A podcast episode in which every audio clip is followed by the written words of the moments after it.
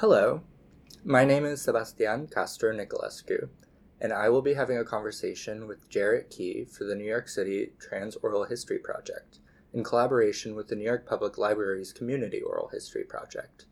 This is an oral history project centered on the experiences of trans identifying people. It is July 25th, 2018, and this is being recorded at the New York Public Library offices in Midtown Manhattan. Hi, Jarrett. Hi, thank you for having me. Yeah, thank you for coming out. How are you doing today? I'm good. Sort of busy, mm-hmm. but I'm good, thank you. Mm-hmm. How are you doing? Pretty good. Sweaty. good. Um, yeah.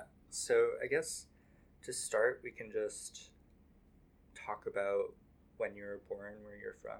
Totally. So my name is Jarrett Key. Mm-hmm. Jarrett Lavelle Key. I was born on December 21st, 1990, in actually Columbus, Georgia, at the Columbus Medical Center, I think is what it's called.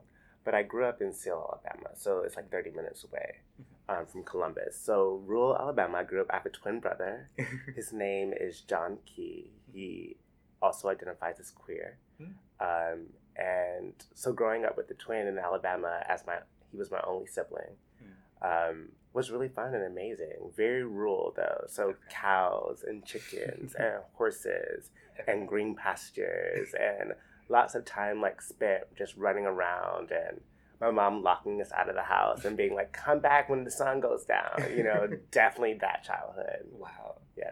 Okay. And so, do you have any earliest memories? My earliest memory? Oh wow. um, I think. What's it? I remember sliding. We had a like a swing set, like a play set, Hmm. outside um, in our backyard, and I remember like sliding down that one on like on my stomach, and like Jon being like right behind me. Hmm. I remember that. I remember like running through the pastures, like trying to like overstep the cow patties, and running to my grandmother and grandfather's house who lived across the pasture. Hmm. Yeah. I guess that I've never thought about my earliest memory before, but anyway. okay. That sounds like a beautiful memory. Yeah, definitely peaceful. Hmm. Definitely peaceful. Alabama, I love Alabama, and granted, I don't live there anymore, and I, I'm not really. I don't have any plans on living there full time. Yeah. anytime soon, for lots of reasons. Um, but I loved growing up there, Mm. and I can't imagine not having grown up there. Now that I've been in New York for about six years, that green space and like the Southern culture even means more to me than I thought that it did. Um, yeah, I never imagined that I was actually going to be in New York City. Um, My brother, Jon, in the fourth grade, like somehow decided that he was going to move to New York City. and I don't know what he expected to be doing in the city, but he knew he was going to be here. Um, even though we had never been to New York before. I don't know why. Mhm. But it wasn't until for me, I graduated Brown University in 2013. Like, spent some time working in Providence over the summer. Mhm. Thought I had a job and everything lined up. Mhm. All of the things fell through as it does. Um, was in Italy visiting a boyfriend at the time. Um, it was like my first adult like vacation that I like paid for and planned and ah. like was gonna spend two weeks there and like was going to Italy with like five hundred dollars in my pocket. you know, like totally like twenty one year old, like just trying to figure out stuff. And then while I was there I realized that nothing was working out. So I came back to Providence with a week left in my in my lease there. Came to New York City for an interview and to look at an apartment on a Wednesday. Got my apartment, got a job wow. and then went back to Providence that same day, and then moved up to New York that weekend. So basically, from the time that I found out I was moving in New York to like getting here, it was like three days, Oh my god. which was really intense. But it actually was perfect because I didn't have a place to stay in Providence either. So, Okay. so I guess it all worked out, and so I've been here ever since. Wow. And so, going all the way back maybe to like fourth grade and Jon's kind of like idea that um, he was going Mhm. to move to New York. Um, where do you think that came from, or what was your kind of perception of? I think that early on, John and I realized that we loved Alabama and thought it was beautiful. Mm-hmm. I think that we also knew that it was a small town. And we also knew that our ambition and our goals and our hopes and dreams Mm. didn't have to happen Mm. in that small town. Yeah. And our parents, who are not well traveled really at all, um, sort of just was like, do what y'all need to do, you know, very supportive in that sense. Like going to school though, they totally wanted us to go to school like a thousand mile, like within a thousand mile radius Mhm. of Alabama. Mhm. I don't actually think we did that. I think that Providence actually is a little bit right outside of that. Okay. Um, but it didn't matter. They're like, but this is where we have to go to school. So Jon went to RISD and I went to Brown, but we didn't imagine going to school in the same city. Huh. It sort of just worked out that way. Jon always knew he wanted to go to RISD, and I really didn't even know where Brown was until like my college counselor was like, "You should apply to Brown," and I was like, Okay. "Okay, I'll apply."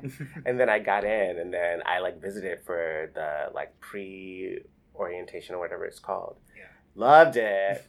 Met some people there that met some people at the pre college program that actually became my friends, which I feel like never happens. yeah. Um, and so yeah, it really was beautiful, and I'm so happy that it all worked out. And having my brother Yeah. in the city, particularly during that that specific transition, was important. Mm. And now we both live in New York. Jon moved here before I did. He currently lives with his husband, Wael Morcos. They started a graphic design studio called Morcos Key. Um, that's Brooklyn based. They do arts and cultural institutions. They've been together for like six years or some change, which is like amazing, crazy, and blows my mind. Yeah. Because we're the same age. But, and so then, um, and so having Jon only 10 minutes away from me though, like, Mm. is everything Mhm. particularly because you know New York is crazy, and moving here, I really had no sense of what exactly I was trying to get out of the city, Mhm. um, but definitely found a community that could support my dreams and my ambitions, and whose dreams and ambitions I can support. Mhm. And I think that's been a really important part of like how I can make it here. Mm. Having a community of queer, trans people of color who like have similar values to me, Mm. who um, care about the arts, who care about the community, who care about education, who care about like community gathering, networking, like just like having people that look like you Mm. in one room together and sharing stories has been a big part and a big important part of my time here. Mm. And so, where were the spaces where you started to find that in New York or even beforehand? Um, I guess I'll talk about beforehand and work my way to New York. Mhm. So I went to Brookstone School, which is a high school in Columbus, Georgia, and it's a private high school, and it's like predominantly white. It's like a really, really, really, really fancy high school. I got a me and my brother Jon both got full scholarships to go there. Mhm. At the time in high school, I didn't necessarily have the language for queer Mm. or like QTPOC, like no one was saying that. Yeah. Um, but I managed to find like all the queer people of color Mm. in the program, and we were friends, even when we all didn't even identify that way. Mm. But we saw something in each other that I think calmed us, particularly in an environment that was so oppressively white. Mhm. Um, and that was everything. So that was sort of the high school moment. And then moving from high school into college, Brown is amazing. And at Brown, you can totally find whatever kind of community that you're looking for, as specific as it needs to get. At least that was my experience. And at Brown, a lot of my time was spent dealing with artists and particularly theater makers and also QTPOC. Mhm. And also, I don't really think having a word for QTPOC yet hmm. either. I don't think that word happened until like my sophomore or junior hmm. year of college is when people were like, QTPOC. we were saying like T-pop in the upspace. So like theater people of color, not like trans people of color, but theater hmm. people of color. So like I like surrounded myself with the T-pop of Brown University and moved to New York and suddenly T-pop took on a whole new beautiful meaning. Mm. And now um, I spend a lot of time working with uh, arts collective that I helped found called Codify Art. Mhm. We're a Brooklyn-based art collective of six QTPOC artists. Um, those members are me, Jarrett Key, Jon Key, my brother, my roommate Son Kit, Sharina Gordon, Leandro Zanetti, and Iwalibi Mandaro. And having a space full of multidisciplinary artists who all truly do value different things in terms of art making and art processes, but having a common mission to work together to support various mediums and various networks and various educational opportunities in our community has been really important. And so because of that, like I have a like a core group of six people that I love so much and that have been so powerful and meaningful to me in my time here. But also that group of people are dedicated to cultivating hundreds of artists, QT artists, in New York City specifically, yes, but honestly throughout the world. And it's been kind of, um, it's been not even kind of amazing. It is amazing mm-hmm. to be a part of an organization who can see individual efforts coalesce in order to push forward equality and a presence for voices that I think people like to say have been overlooked, historically overlooked. And I think that's very true. And I think these voices, QT voices in general, have been historically overlooked. But I think that is like a slippery slope for me because they've been there yeah. and people have been hearing them. Mm-hmm. And maybe we didn't have the language to talk about mm-hmm. trans women the way that we do now, mm-hmm. or like gender non-conforming people the way that we do now. But I believe in history we have these voices. So it's been amazing, sort of over the last seven years or ten years, even listening and reading about mm-hmm. the kind of speculation of queer identifying people throughout history mm-hmm. and their contributions and seeing how now as the in our present generation and for the future generation how our work is in line with their legacy, mm. even though at the time no one was talking about it that way. Yeah. But I but I totally acknowledge that like if girlfriend was not in the closet being a trans woman surgeon saving lives, you know, 150 mm-hmm. years ago, mm-hmm. like where would our courage come from? Mm. You know? Yeah. It's very interesting. Yeah.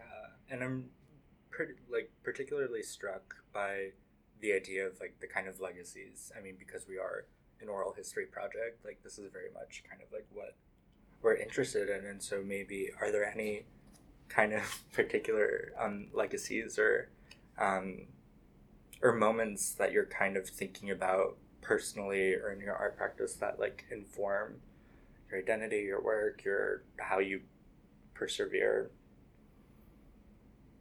These are all really great questions. So, hmm. I would like to talk about this this way. Because a lot of my work is about capturing my own family's personal histories, like mm-hmm. familial histories and oral histories, and transcribing them in a way that feels authentic to me, but doesn't necessarily require like you to be able to read or you to be able to have access to a computer mm. or um, so that's a lot of my work. So my grandmother actually mm. is a big inspiration to me, and I she is not queer as far as I know, yeah. or she wasn't queer as far as I know. But I definitely feel like the courage of a woman who was married in like the I guess mid thirties at mm. thirteen, mm. had ten kids, didn't read, couldn't read, and somehow managed to be the matriarch of five generations of people and passing along those values has been formative to me. I knew my grandmother very well, and so she was a big inspiration, for example, for my hair painting project in that series. Because she said, growing up, your hair is your strength, don't cut your hair. Mm-hmm. And so that's from the Bible um, Judges. It's the story of Samson and Delilah, and how basically we know that story. Delilah ultimately, I'm going to say tricks for lack of a better word, Samson, and his hair gets cut off. He loses all his strength, and then he's like, God, I'm like need my strength back so I can take these bitches out. and then he takes out the whole temple. And so a lot of, and so my grandmother telling me that story, or not even telling me the story, just always repeating sort of these phrases and like values that she got from these stories was very interesting to me because it's like, how did she get these stories? Like, was she in church one day and a preacher said, "Your hair is your strength. Don't cut your hair," because she definitely didn't read it. You know what I mean? Yeah. Yeah. And so, like, how do or like, did her mother tell her that? Mm-hmm. And so, like, it's been very interesting in that way. I think in terms of artists, though, like. sort of an interesting thing is that I walk around New York City a lot, particularly like in Bushwick and, and Brooklyn, or even down the street. I work at Sotheby's part time, and people come up to me being like, "You remind me of Jean Michel Basquiat," and I'm like, I don't know how I feel about that. Mm-hmm. Yes, like I have sort of like dreaded long hair, and I like have maybe a quirky style, and I'm definitely queer. But it's like and you're just talking about a black person that's queer and famous that you know, you know, like so. Yeah. and and not to say that, I mean, so that's like sort of what it, like initially came to mind when you asked me that question. Mm. Obviously, like the legacy of Basquiat's work and the ability for sort of a new modern expressionism with rise to like imagery and sort of street graffiti and sort of um, colloquial pop cultural references is amazing, particularly because we know that his life was so publicly queer yeah. and people still were like in love with him. Mm-hmm. I think speaks a lot to like progress that was made because of him and people before him. And I definitely feel like we're still pushing that wall forward, you know? Yeah, yeah. I guess that answers your question. Yeah, yeah. Let's let's see if I can think of anyone else. like, I don't know. I mean, James Baldwin and his writing. I think that even as a child, I don't know when I first read one of James Baldwin's books, but I definitely know when I read it at Brown, mm. it was like I it was like I suddenly had the tools to even like dive deep into what he was actually dealing with. Because mm-hmm. I think from like, you know, being a 13 year old, like questioning kid in Alabama versus being someone who's like 20, a little bit more read, like definitely more life experience under my belt and mm-hmm. more kind of perspective, my relationship to his writing like changed drastically. And it was like so inspiring and so moving and and also like upsetting because like some of the books are like really tough, yeah. you know? And so this legacy of like pain, love, hardship, endurance, resilience um, have, are things that continue to inspire me. Mm-hmm. Yeah. um, okay. No, that's really interesting because I think the kind of like the fact that your grandmother like is such a source of strength like both is has so much to do with I think a lot of queer stories, but at the same time it's you know you said like I don't think she's like quote unquote queer, but the that like kind of like connection itself seems to be like an important part of a kind of like queer history that deals with one's own kind of um, community and family and everything. Yeah. Um, you know, and I feel like as people, regardless of identity, we all need someone mm. who, or we all need someone, we all have someone who has been formative in the way that we see ourselves and in sort of shaping like my own resilience mm. and watching my grandmother even though we never really talked about being gay or anything like that mm. um, except one time which i'll tell you that story in a minute um, but I think having her in my life and watching how she's just like overcome so much and continues to like, mm. you know, be strong and really not give a fuck and like just like tell people what they need to hear mm. and to be a backbone for at this point like hundreds of people yeah. was inspiring. And and I'm always curious like for queer people or trans people of color in particular, that person a lot of times it's not someone in their family. Yeah, yeah. And so it's sort of so I feel blessed to have that example, even though it had nothing to do about sexuality, mm-hmm. but I do have a relationship with my family. Yeah. And so for people who don't, like I'm I'm always curious about so how mm-hmm. like where does self worth come from? Mm-hmm. You know, like how do you learn those things? Mm-hmm. I think so many people you know, it's so hard when you have images in life that are always telling you like you're less than or you know, we have we have 45 as a president right now who is literally changing policies that enforce ideas that, as a QTPOC person, I could be seen as less than. Mm-hmm. But fucking all of those people and keeping all of those people out of my mind and trying to just stay grounded in what I know and what I've been told about myself and what I've been told about my family and what I've been told about my place in this world has been important to me. But the one story that I do have this so this happened with my grandmother about gay. I think the only time I've ever heard my grandma say the word gay. Mm. So I was probably 14, 15, and my grandmother was like watching this little boy who's probably seven or eight years old who lived across the street in Phenix City, Alabama. And so he came over, he was like sitting in my grandma's den. My grandma was sitting in her comfortable chair that she liked. And then he like turns at me and he like lifts his right hand and he takes his left index finger and he points to the center of his right palm. And he was like, do this gesture. And so I do the gesture back at him. And he was like, oh, that means you're gay. And you know, like children, like that children shit. And I was like, okay. and then my grandma was like, what you talking about? He's not gay. He's not gay.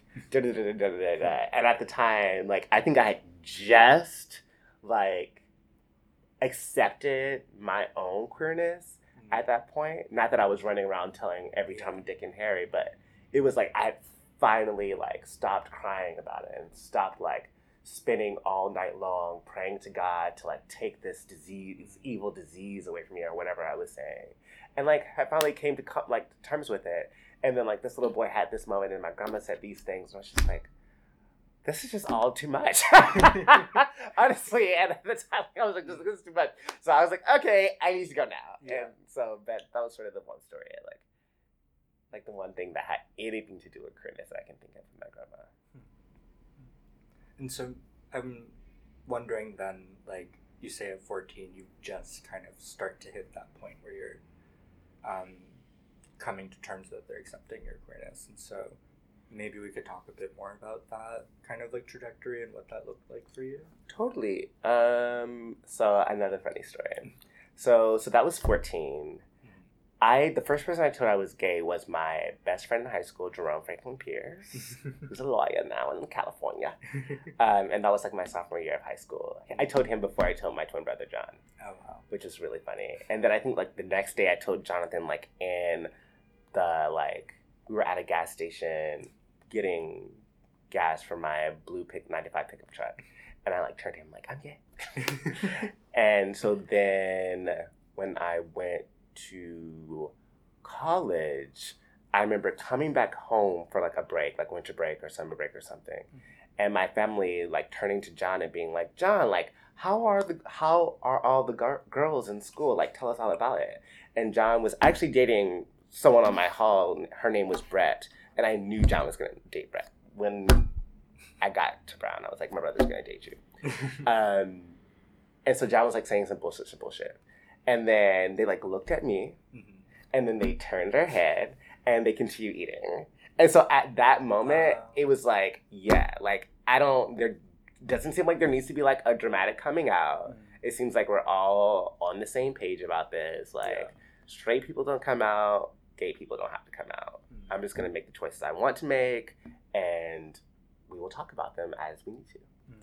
So then, fast forward to, I guess when I came to New York, by that point, my parent, my mom had met like a boyfriend of mine that I had in the past and like had met Jon's to be husband. Um, and that was like interesting because my mom would definitely like, you know, parents know, Yeah. but parents might not want to accept. Yeah. And so we definitely had a conversation and it was definitely like totally fine. It like wasn't traumatic. It was and it was difficult at first, like just um, making sure that I was keeping my personal performance and my authentic performance consistent from when I hang out with my friends, from when I hang out with my family, from when I hang out with people at my job. And so I think that that was like the biggest, most difficult thing for my mom to come to terms with. Like me not being this like sort of shy, quiet kid um, who was like afraid to say something in, in case of getting caught instead of just being like, no, actually, I'm just going to be real and just like continue to do all, continue to empower myself to say and do and live my best life. um, and then fast forward to the day that I got into uh, into RISD for my MFA program in painting.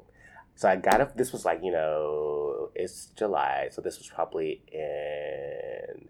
I found out very late because RISD was just running behind for painting. Maybe the end of February. I mean, end of April. Maybe the beginning of May. Um, and so I like just got off the phone with RISD, like negotiated like more money, and was like great. And then my dad calls and he's like, he was like, oh, I've heard these things about you guys and blah, blah, blah. And so that was like a moment where apparently like people in the community in Alabama like or like on like my social media and like mm-hmm. seeing me in a dress I'm sure or something mm-hmm. and seeing and sending my dad pictures and being like what's happening? Mm. And so us having a conversation with my dad and like that, I felt like that was like the only time I ever felt like I was truly coming out. It was like hi dad. Yes I am queer this means that I do this and this and this, mm. and I like this and this and this, and I imagine this and this and this, and which was like great, and it it really was not like, again, it wasn't traumatic. I think that that the thing that I did take away from that moment was like my or the thing that my dad did say mm-hmm. was like you I love you, do you, but I don't want to talk about it. And so they're sort of like I'm gonna be supportive, but like I also want to be blind and ignorant. Mm-hmm. And that was sort of like what I was doing anyway, because it really didn't matter to me, you know, because I was paying, I'm paying my own bills, like mm-hmm. I'm supporting myself, I'm over a thousand miles away, mm-hmm. like I'm grown. If I get married, I'll let you know, you know, like yeah. that's basically how I feel about it. Um, and that's where I am. and so I guess it's dealing with family. I think outside of family, mm-hmm. it's always been like if you ask, I would tell you. If you have eyes, I think you can see. um, honestly, so that's how I feel about it. Yeah. Cool. But coming out, I mean, the thing that you know, I feel like there's a lot of pressure for people to like to literally come out the closet, mm-hmm. And I think for some people that is amazing, and to like you know, make your Facebook status, I'm gay and I'm proud, and if you hate me, like delete me. Mm-hmm. It's like important and powerful and amazing. But like that doesn't have to be the way that it happens, and I think that's okay too. At least in my experience, like I feel like I have a loving, supportive, beautiful community of people that require me to be my most, most authentic self. And if I and you know, and I can and with that I feel enough agency and I feel enough love and I feel enough worth and value to just live my life the way that I need to live it. Mm-hmm. You know, I guess that's how I feel. Yeah. um, so then maybe we can talk about like alongside that kind of trajectory or maybe even before your investment in art and theater totally how that developed from early on so as a kid, again, I had a twin brother, so we did everything. We like played sports. We like started with coach pitch, and then and we then we swam, and we, and I played tennis for a little while. And we definitely played basketball. Mm. Did not play football because we were very small children. Mm. And my mom was like, "It's not worth it. It's not worth it. they can just watch football if they can." And then and sports were always fine. And it was really an amazing space for Jon and I to be competitive against each other because we're not really like I don't think of myself as like I'm in competition with my brother, except like when we're on the field, mm. which is really great. Mm-hmm. And then at that same time, after we started playing sports around second grade, we started playing piano, and piano and like recorder, like all those sort of basic instruments. And then that kind of for me moved to flute, um, and then flute moved to um, oboe and piccolo, and then all of these interests in sort of classical music transformed into theater and Shakespeare, and so I spent a lot of time at the, the Springer Opera House in Columbus, Georgia, which is like sort of a state theater of Georgia.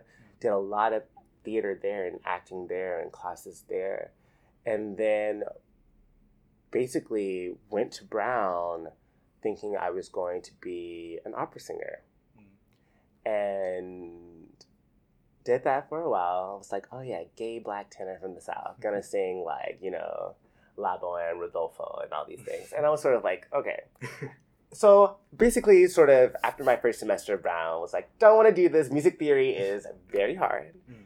I had I've been doing music theory my whole life, but taking that class at Brown, which was like, but it wasn't like the intro class. It was like the next level of that. But like I needed this for my requirement if I were going to pursue music. Took the class. I had to do another semester of it, and then another year of music theory. And was like, no, I am good. Don't care about this. If my life for music means music theory, I'm good.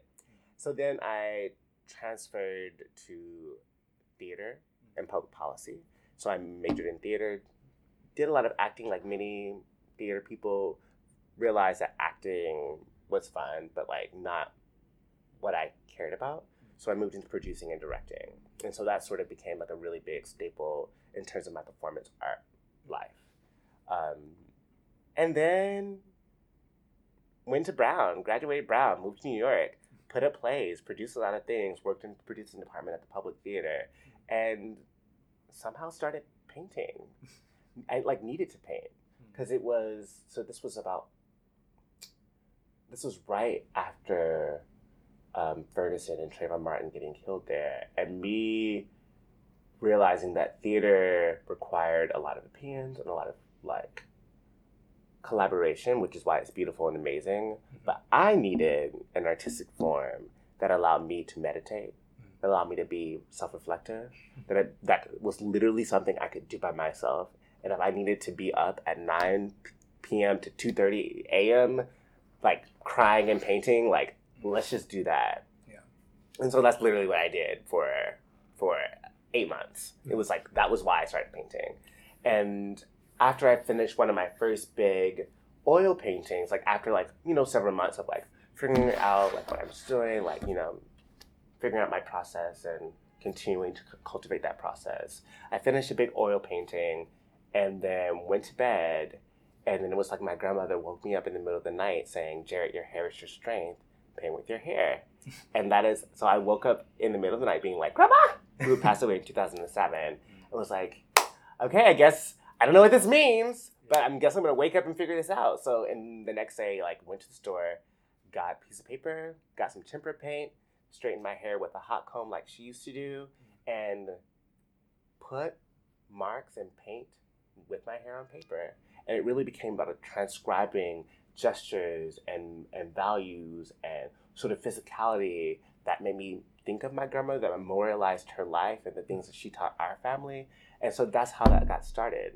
So it was interesting because I was doing all, I was only doing performance stuff, introduced visual art, missed the performance stuff, I guess, reintroduced that to the painting process. And so now my process, so now my artistic life sort of looks like fine art, um, so painting, sculpture, um, installation, some video stuff, um, and also performance. So hair painting stuff. I still will act in any play if someone asks me. I'm not really an auditioner, Okay. um, but I've been in lots of cool shows at lots of cool spaces throughout the city, and music because music is my first love. Yeah. So I'm you know playing piano. I'm oftentimes in the hair painting process, in particular. I am often calling together various mediums of my art practice and putting them together. So for this, for the hair painting process, that looks like dance, that looks like singing, that looks like me composing a score, um, like producing it and and Logic and having that be the base of, be the soundscape for the actual performance that I'm dancing and singing to, on top of this composition that I'm creating with my hair, this painting composition that I'm creating with my hair. And so that became like a very this the hair painting process is a very fruitful place for me as an artist who really enjoys working interdisciplinarily, but often trying, but often having a difficult time bringing those things together because it's like all right how do i actually show how do i actually have a work of art where i can sing in it and it's also a painting and it also feels like a really clear authentic full expression of all of my various talents and skills. Like sort of hard to do. Yeah. and so this like the hair painting thing thanks to my grandma became this really beautiful space. Mm. and so i'm excited now that i've been i've done i guess about 30 hair paintings over the last couple of years or three years. And i'm excited to see what formally and conceptually this space of interdisciplinary work does for me and how i can continue to expand not only on that series but on like how do I continue to bring to cross pollinate these mediums in order to make one piece of work.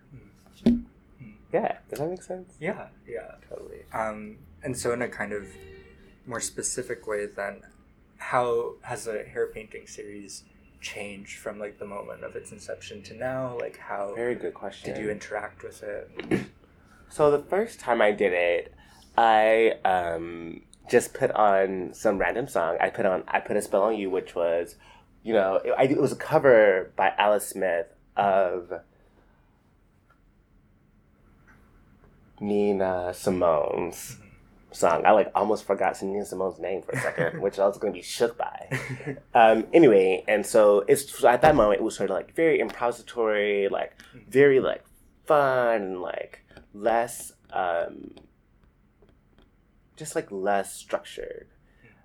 That was the first one. The the first hair painting.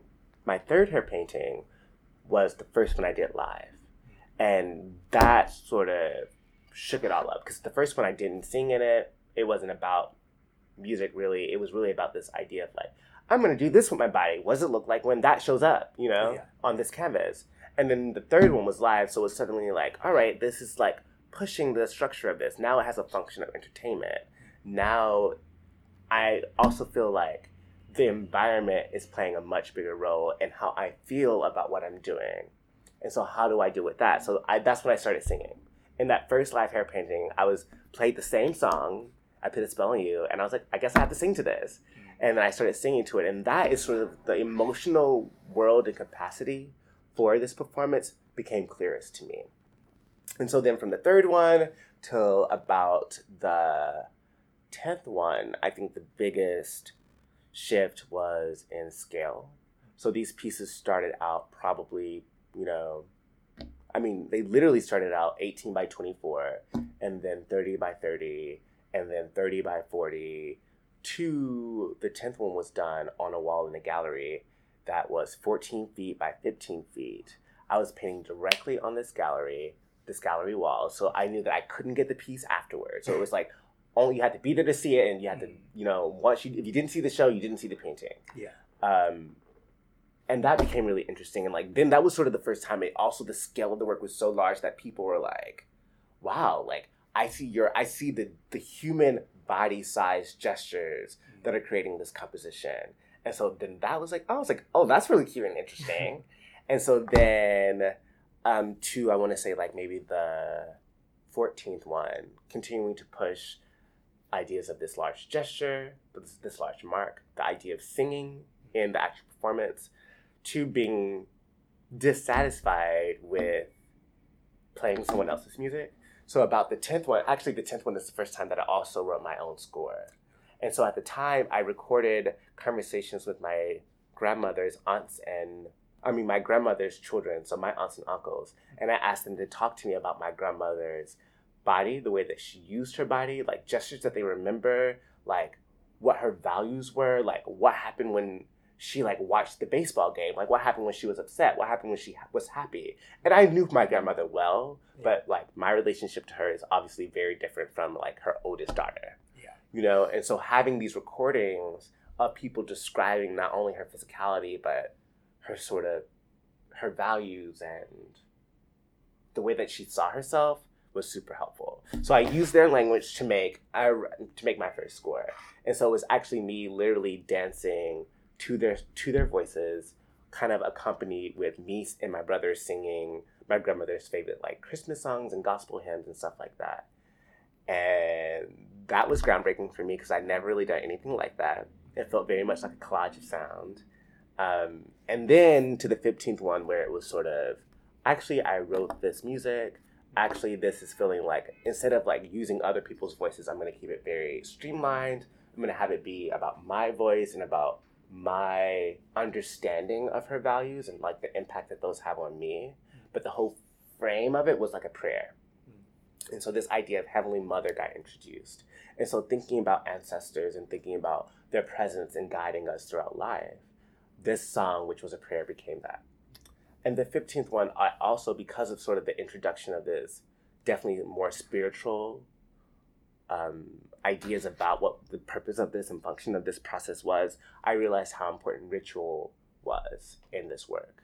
And so, me really trying to define, like, what is happening in this? Like, I start this, I press play, there's silence, I look at the audience, I put my hair up, I like put my pins down, I turn around, I say something, I pick up my buckets, I look at the canvas, I walk toward the canvas, I dip my hair, you know, like really figuring out what this ritual is. Mm. And then, so that was the 15th one. Moving toward the like 20th one, where I took the hair painting off of the wall, removed it from this sort of proscenium, sort of audience spectator or spectator actor mm. frame, and made it feel like the goal of it was that the that the performance was was was in a more fluid space with the audience, so that suddenly the people particip- the people watching are actually participating. They're bearing witness to an event, much like um, you know call and response and a ring shout circle in Congo Square in the New Orleans in the 1700s. Like really kind of diving into the structural and formal ways that black that the black community has told their stories, mm. has engaged each other, and and and and committing myself to to that process, yeah. which was like really an important moment for me because I was feeling like I was like this feels very like like too western. Mm. Like why am I like putting why am I doing this in front of people? Mm. You know, like what's the point of this? And so then I took it off the wall and I started building these triangle, I what I like to call sails, um, that are sort of suspended in the air. So I like mount them on one side and then uh, like pull, like really like pull the sail to like have it stretch across the floor and stretch above the floor. And so I'm basically can dance in front of it, around it, paint in front of it, around it, like everywhere. Mm-hmm. And so I did this thing where I basically had this room that was 500 square feet big, and I put these three large triangles in the space that started down, and throughout the course of the performance, I would like pull the sail, lock them into place, and then paint on this like a this triangle that just rose from mm. the ground essentially. And that was in a really important moment for me because the audience didn't know where to stand. you know, which was yeah. really important for me. Yeah. So they were like really like I would when I walked into the space, that's when they knew that they needed to like not be in that space unless they wanted to be literally painting with me. Mm. And then also like having their energy and their gaze and their vocal support in this space because suddenly at this performance that particular performance people could not control themselves like people needed to sing with me people needed to shout people needed to clap people needed to run around the space with me. And I was like, this is it. now we're getting there. Like, this is definitely starting to feel like I'm engaging my community. They're being a part of this art making process and ritual. And like together, yes, I'm calling for Heavenly Mother, but Heavenly Mother means can mean whatever Heavenly Mother needs to mean for you today at this very specific moment. And then fast forward to when was the latest one that I did? Well, I guess I can fast forward to what I'm about to do. Yeah. So my the next hair painting that I'm doing is actually a commission for the oh. Columbus Museum. So the museum of this from the city that I went to high school in, wow. which is kind of amazing. Yeah.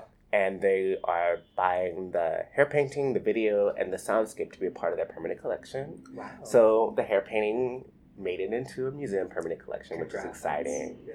And that is gonna be really interesting because for this one, I'm sort of I'm simplifying again. I'm sort of like it is gonna feel like yes, there is this hair painting on a there is this canvas on a wall, and everyone's sort of going to be the proscenium kind of style of it. Formally, it's gonna feel like that's the case, but I've definitely figured out like how to engage the people around me before I even start the proscenium. So basically, I'm gonna be in the Columbus Museum. I'm gonna have my stuff in place. I'm gonna be wearing my overalls that I make, thinking about labor, and I will start singing in the back of the crowd, mm-hmm. and then that sort of becomes the catalyst and the call for the audience to walk toward this canvas with me mm-hmm. and really feel like they're helping me put this thing up and making this thing happen, at least emotionally more than physically.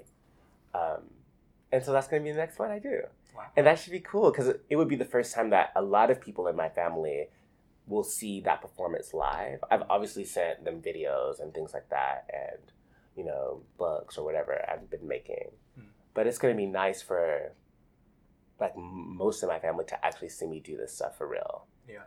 Because that's cool. Like my mom has obviously seen it. She's seen it a couple of times, um, even once in my apartment. But it's gonna be nice to like have all my aunts and cousins there Mm. witnessing this for the first time in life because I think it changes. Like the video of it, you can't feel the energy. You can't feel the urgency Yeah. of me making this thing happen via video, obviously. Yeah. And so I'm excited for them to be in that space Mhm. and feel my grandmother like come into the space with us because I think that every time I do it and I'm like yelling or singing or belting Heavenly Mother, sometimes when I'm doing the performance, like I often go in with like I'm gonna do like these ten gestures and I know what these things are gonna happen and they all relate to like various cues and da da da da da. But then sometimes I find myself like really just waiting, Mm. really waiting for her to come to me, really waiting for that response from my call. And then and I think in and, and, and it happens every hair painting at various times. Sometimes at the very beginning, and then when it happens at the very beginning, people are like, "Oh, I love that." I was like, "I don't know what happened," you know. Yeah. But you know, so I'm just curious. But I'm just very curious to see like what happens and how it goes. I hope that, and I mean, sure, I'm sure they're gonna love it. I'm not worried about people being like, "Oh, this is really you know weird and queer and whatever." I don't even care about that. Yeah. I mostly care about just like having them experience this and us having a conversation about it afterward. Mm. Mm. Yeah. Yeah. Yeah, I'm really interested um, in the moment you described where you made the hair paintings into sales and you were in the, um, I think you said like 5,000 square foot? Oh, 500 square foot. 500, okay. Um, yeah, it was like, That would be. oh my god. I would be like Yeah. running around yeah, yeah. this. um, but yeah, I'm like wondering if you can like describe that space and describe maybe. I'm wondering what you think maybe shifted that kind of brought this call to like a very kind of um, embodied community. I would say. yeah, I think, um, in particular for that particular performance, the environment that I set up helped a lot to start with because it was the relationship between performance space and audience space was intentionally blurred. Mm. There was no actual marker that told you that you didn't that you shouldn't be there. Which for me, which like was a really learning, that was a great learning moment for me because it's like actually, does there need to be this divide? Like, what does this divide do for me? Maybe it doesn't do anything for me. And so because of that, when I first started the when I first started with Sound Like I Always Do and a gesture, people were I was like at the end of this wall and people were trying to do the proscenium thing. You know, like they were like trying to stand in front of me. Mm. And then I like was like, but this isn't where it's happening. You know, and so then it was like me walking through them and then me going to my first triangle where there was like five people like, you know, like hanging out and sitting okay. and like watching this thing happen. And I was like, great. And I'm like singing. and I'm like, okay, cool. For my thing. And they're like, oh shit, we're right here. and they're like, and they like got up, and then they like didn't even realize that they didn't have to. You know, that they could be where they needed to be Mhm. and feel what they needed to feel. Yeah. And so because of that, because of my like always going in and out of the audience space, I think that made a big difference. I think on top of that, um, the thing that I heard from people in the audience was that they literally had never seen anything like this before. Mm. And because of that, I think that the sort of expectations about how to behave or what's expected in terms of decorum in these sort in the performance all sort of faded away. And so people, because they just really didn't know what was going on, so there was like, I just, I, I guess I'm excited right now, so I'm just gonna yell, Mm. you know. So you know, you know, I'm excited right now, and like this person keeps singing "Heavenly Mother" to me. I have to sing it with him next time he opens his mouth. You know, it was just like, I think that people really were slightly confused and also inspired, and Yeah. like, and I and I don't know. Hmm. I really don't know. I just think that like, really since that hair painting, now I feel like the I don't know why, but I feel like, and maybe it's because of something I'm doing, but I just feel like the audience or the people involved don't feel like they, I mean, the people involved or people watching feel like they have the permission to like turn up if they need to. Yeah. You know, it's like praise and worship at church. Mm-hmm. You know, it's like the emotional journey that so many people describe to me in terms of watching this performance is so moving for them that like they can't control themselves. Like cuz like they're they're like going through shit. Like they're upset. They're crying. Yeah. they're excited. They're happy. They're thinking about their own family. They're thinking about their own obstacles and how they've overcome those things. Mm-hmm. They're thinking about like the sort of craziness of the chaos of someone like making a mess literally in front of them, but being in control of that mess, being in control amongst all this chaos. And I think that that sort of that that presence in me allows them to also feel like they can be present and and and be generous with themselves in this space. Hmm. I think also because, you know, also ritual just does that, right? Yeah. even if you don't know the ritual, I feel like so like I can go to like, you know, you can go to Catholic church anywhere around the world and it's like Catholic church, Yeah. and you walk in and you know exactly what to do, Mm. and it can be in you know French and it doesn't matter, but you know exactly what to say and it's fine. And I think I think similarly, even though this is like totally not as ubiquitous as the Catholic Church, I think that people totally like they walk in, they see like my sort of reverence for the space. Mm. They see that initial gesture and the specificity of it, and I think they get it. I think they just get it. Like, oh, okay, this this guy is like in the midst of doing something. Mm. I'm watching this thing. This thing is having an impact on me. I guess I'm now participating in this thing. Mm-hmm. Oh, I oh, I'm singing. Oh, I'm crying.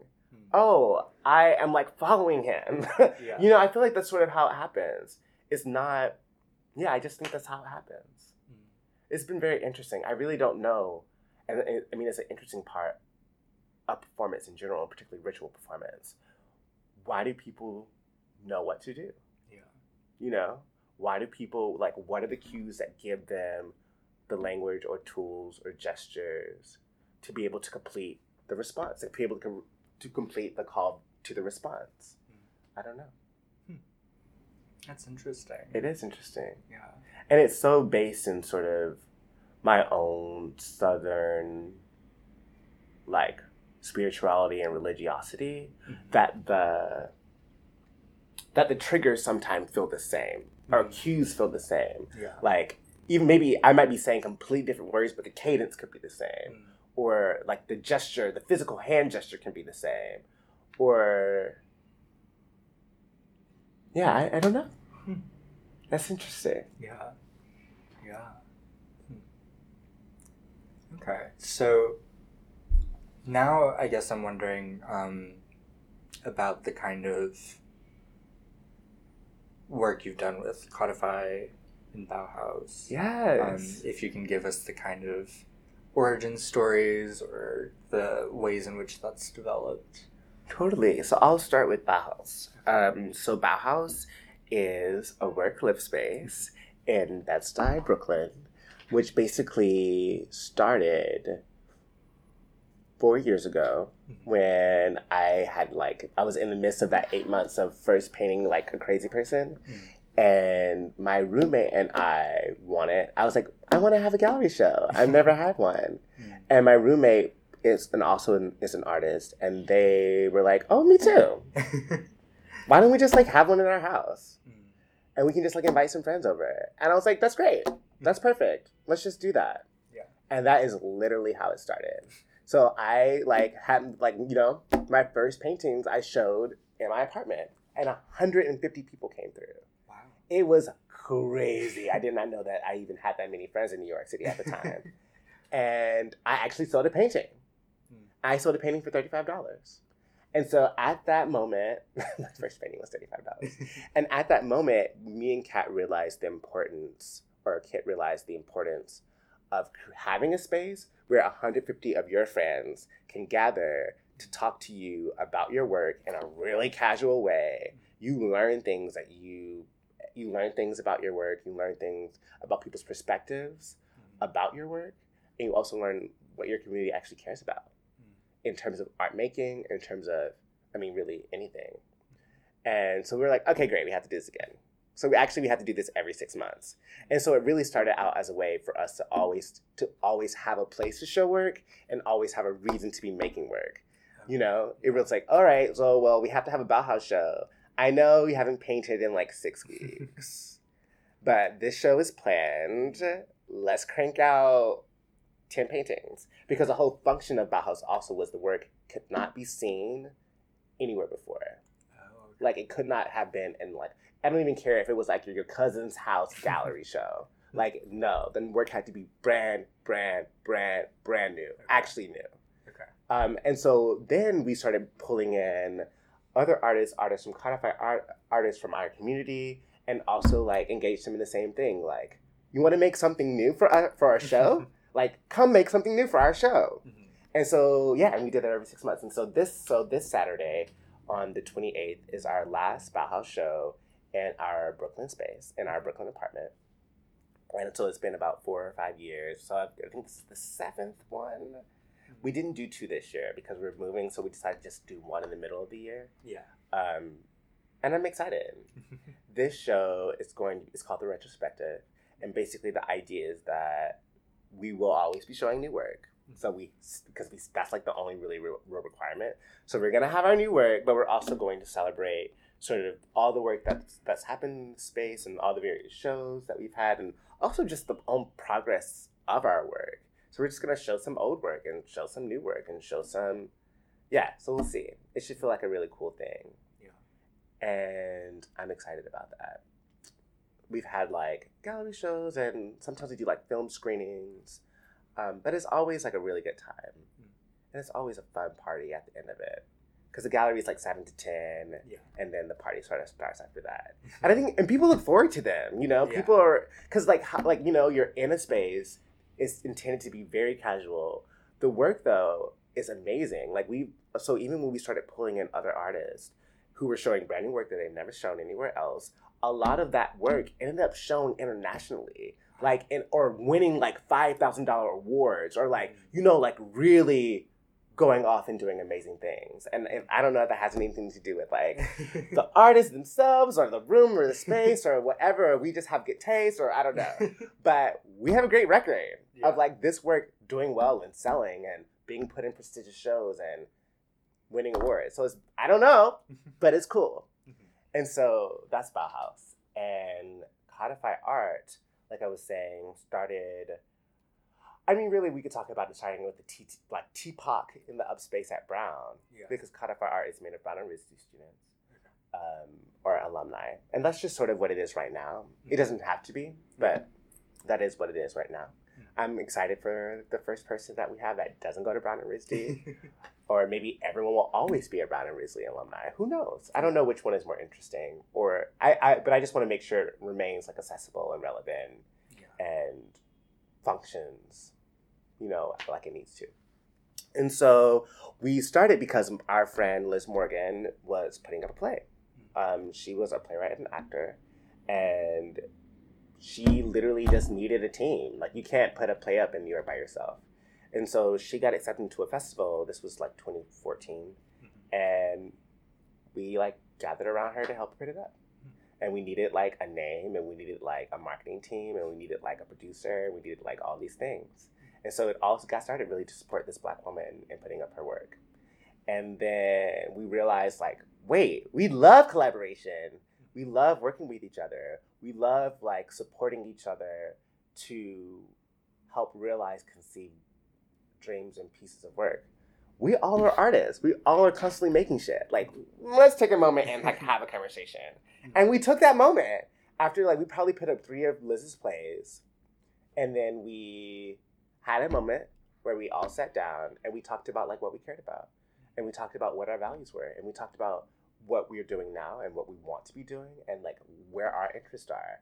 And then that day, is when Codify Art got started, and or officially got started. And so since then, we've had the lovely opportunities to put up, I mean, several gallery shows um, throughout New York City, um, as well as do educational events. So, for example, we've done workshops at the Whitney. We've like done tours at schools and like Yale and NYSSDE and Horace Mann, and we also were part of Pioneer Works' School of the Apocalypse, where we had something called the Spiral Library, mm-hmm. which is really a class that we led or facilitated that allowed people of color to talk about their feelings in a post Trump fake news world Yeah. versus trying to just always deal with like politics or deal with like next steps or deal with like how do we fight this? It's like actually can we just check in? Mhm. How are you doing? Mhm. Can you actually write something for me about how you are? Can you actually record something about how you are? Can you actually share? You know, use your words, use your body, use your imagination, use all your your voice to to talk about your feelings. And so that was a really important part of what we did and what we've been doing. Um, on top of that, we also have been doing zine festivals. I think the zine as a form is obviously an agent and an object for revolution. It has always been that way historically. And I think having, as a QTPOC artist collective, Yeah. zines has been a really important part of what we do. Mm. Because it's like really, really amazing, easily disseminable. You can like sell them at, for cheap at Yeah. things, and actually people can engage with artwork without spending like, you know, a thousand dollars on something that just hangs on a wall. Um, and so we do a lot of zines. So every member in Codify Art are always making zines. We're all, we have a bookstore on our website, and so we're always like reaching out to other artists to kind of flesh out what that what books or zines that we have in that store. So that's another big part of what we do. Um, and then we also do networking. So that looks like the Bauhaus situation is a great example of that. But also like we really just like, hey, hey everyone, community, we're going to a bar this Friday. Mm. Come through. You want to meet a QTPOC film director? Or you want to meet a like graphic designer who's a QTPOC artist? Or you want to meet, you know, like actually like having a space where people can see each other Yeah. and shake hands and hug and laugh. Mm. Really important. Because like how much a community can be, you know, supportive over this digital thing, which we all know, and we do it all the time via Instagram, social media, Facebook, all that stuff. But to put everyone in one room together and people can see you, breathe with you, touch you, you know, it makes a big difference. And so people oftentimes leave these spaces with like five more projects, you know, it's just like a really good space and a really chill, casual environment. So we do that as well, um, and gallery shows, theater productions, open mic nights. Um, trying to like, we're currently trying to. We're currently sort of shifting gears because me and my roommate Sankit are going to RISD in the fall. One of our members is already at Yale getting his MFA in theater management, so producing. Okay. Um, so now it's sort of like half of us are in school, and so we wanted to sort of shift gears away from all the sort of in-person events to something that will have a longer, larger legacy, and also require us to really cull together and build relationships with more artists of color, queer artists of color across disciplines throughout our country. So we're working on a book. So Codify is going to do a book, and that's basically all I should say about it right now. Um, but yeah, so in the next couple years, it's going to be sort of what we hope to be really the place you would go to to know who are QTPOC artists that have been working across, like like from film to TV to fine art to dance to like. I want to make it as as broad and specific as possible. Like I'm not interested in just having like, look at all these artists. Like it's not like here's your like we're gonna talk about 20 people that do film. We're gonna talk about 20 people that, you know, are in the process of curating shows. Like, you know, really have it be like a place where if you have very specific questions, you can actually look these people up. You can actually know how to find them. You can actually hear their story. You can actually see their work. You can actually take this book, slam it on the desk of the Whitney, and say, no more fucking excuses about not knowing who QTPOC artists are. Yeah. Like, this is gonna, our goal is that this will eliminate that issue for at least like this period of time. Because it obviously will change and we'll continue to add to it. And there are artists every day. And there's millions of artists out there. Yeah. So it's not gonna be like, you know, every artist, but it definitely is going to be our curated sort of list of people that we like, people that we love, people that we feel like are changing the landscape, people that are popular artists. Because I think it's weird to have a book that's meant to talk about QTPOC artists and you're not talking about Janelle Monáe. Yeah. Seems weird. Yeah. So like, I want Janelle Monáe in this book, and I want to have her give me an interview. Mm-hmm. You know, so we're that's sort of what we're thinking. We want it to be like our specific Brooklyn community and as big as it needs to be. Mm. I think that transitions perfectly into another question I have, which is like just kind of the category and community of QTPOC as a kind of like identifier of a certain um, social landscape of people. Um, and I'm interested in, you said that like that um, acronym kind of happened for you like sophomore year of college and like what were the conditions around it coming about? Yeah, interesting. Um,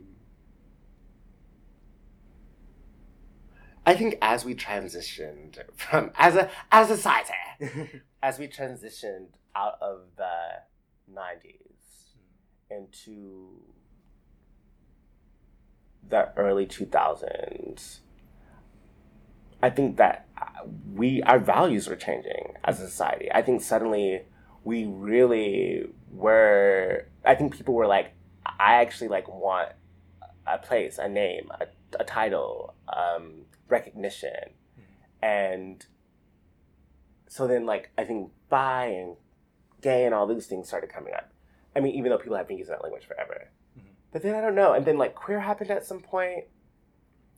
I don't really know. I don't know. I just think that people finally were like, people were like woke enough and read enough and to like know what they wanted and no longer asking for it. It's like, no, we are queer, trans people of color. Our community is important, if not only to us, like it's important. And like, let's call it something so that we can galvanize behind it. I think it's sort of like how a lot of this identity stuff got started. Yeah. Um, like point it out so we can galvanize around it so that hopefully with recognition equality happens. And I think that, that is amazing and makes perfect sense. Um, When did you first come into like personal contact with it? I have no idea.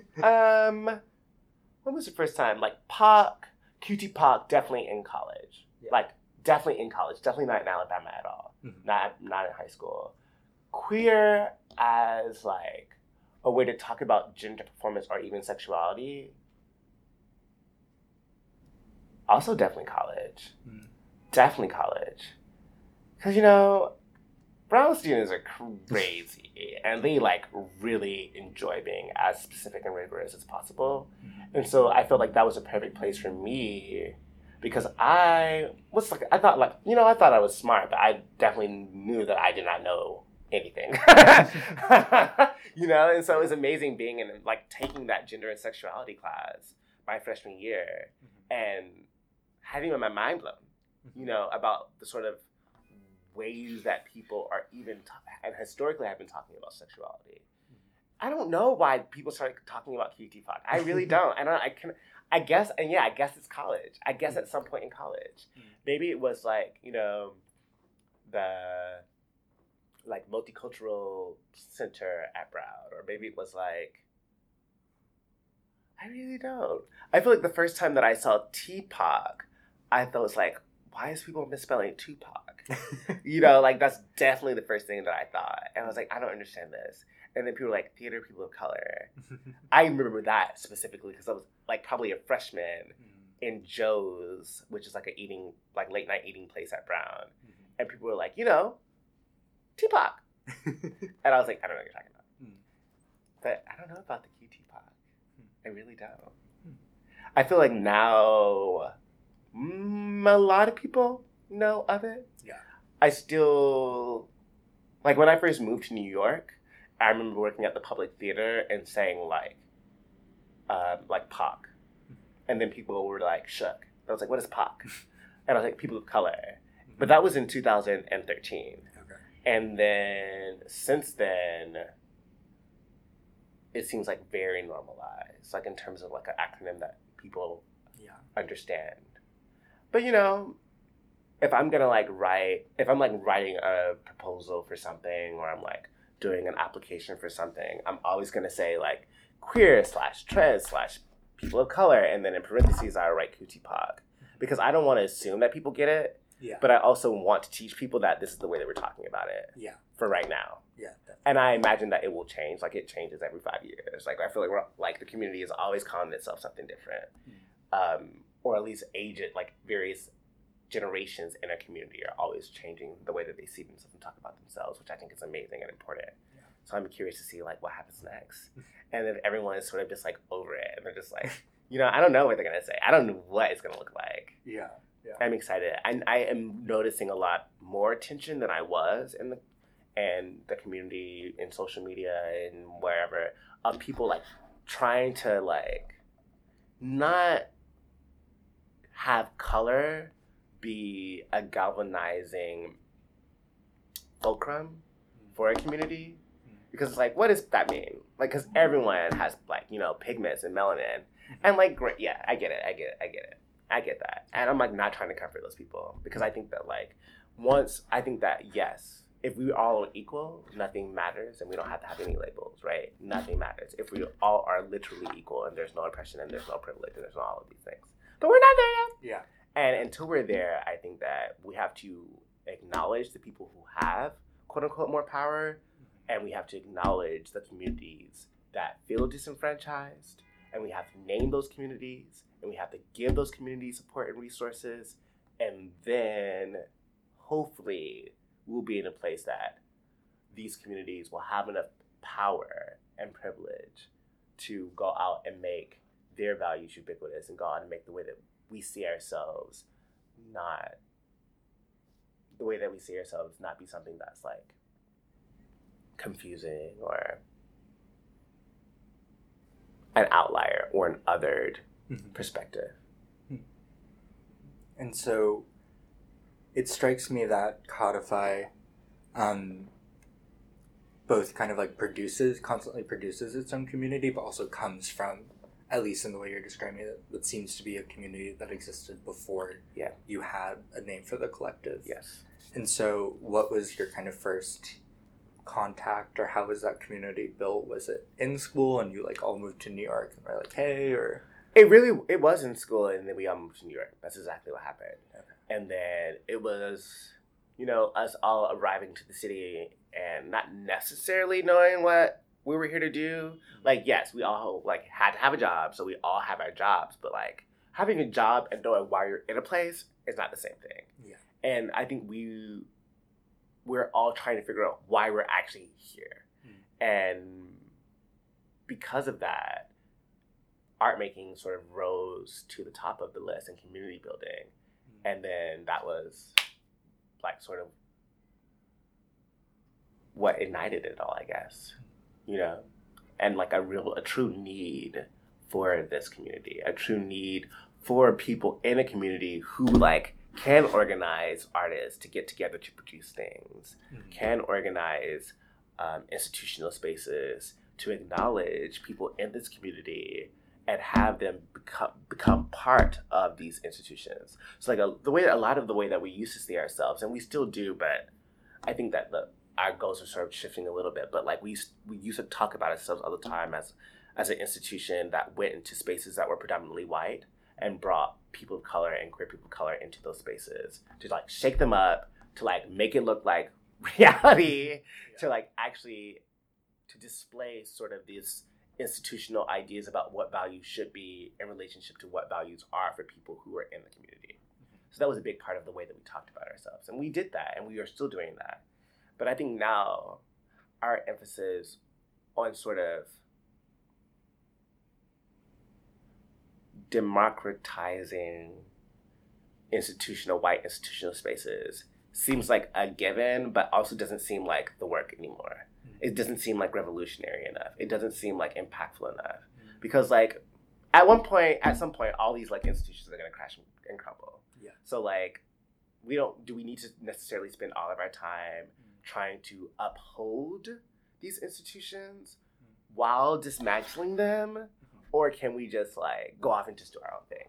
Yeah. And so we're sort of doing both. We're sort of like going into these institutions, dismantling them and making them aware of like their institutional issues, giving them lists of artists that they should be in contact with and working with, having moments where you have people of color and queer people of color talking about the work in their institution that's often white facing and having like changing that up, but also being like, well, we can also like, yeah, we can go talk at the Whitney, but we also can just like put up this show and this wonderful gallery with artists that we love and know bring in people from everywhere, including the people from the Whitney. Why don't you come to Brooklyn, Whitney?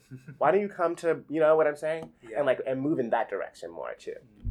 And, and cultivate and build our own stuff while taking down theirs. And making theirs more inclusive. Yeah. Yeah. Hmm. Does that make sense? Does that Yeah. answer your question? Yeah, totally. Um, okay. Yeah, so want to be respectful of your time. So just want to finish by asking um, what your future plans are for Codify for yourself. Now that you're going off to an MFA program, what are you looking forward to? Yeah. So my goal and Codify's goal is to be like the institution in 20 years for the cultivation and celebration of QT artists in America or the world.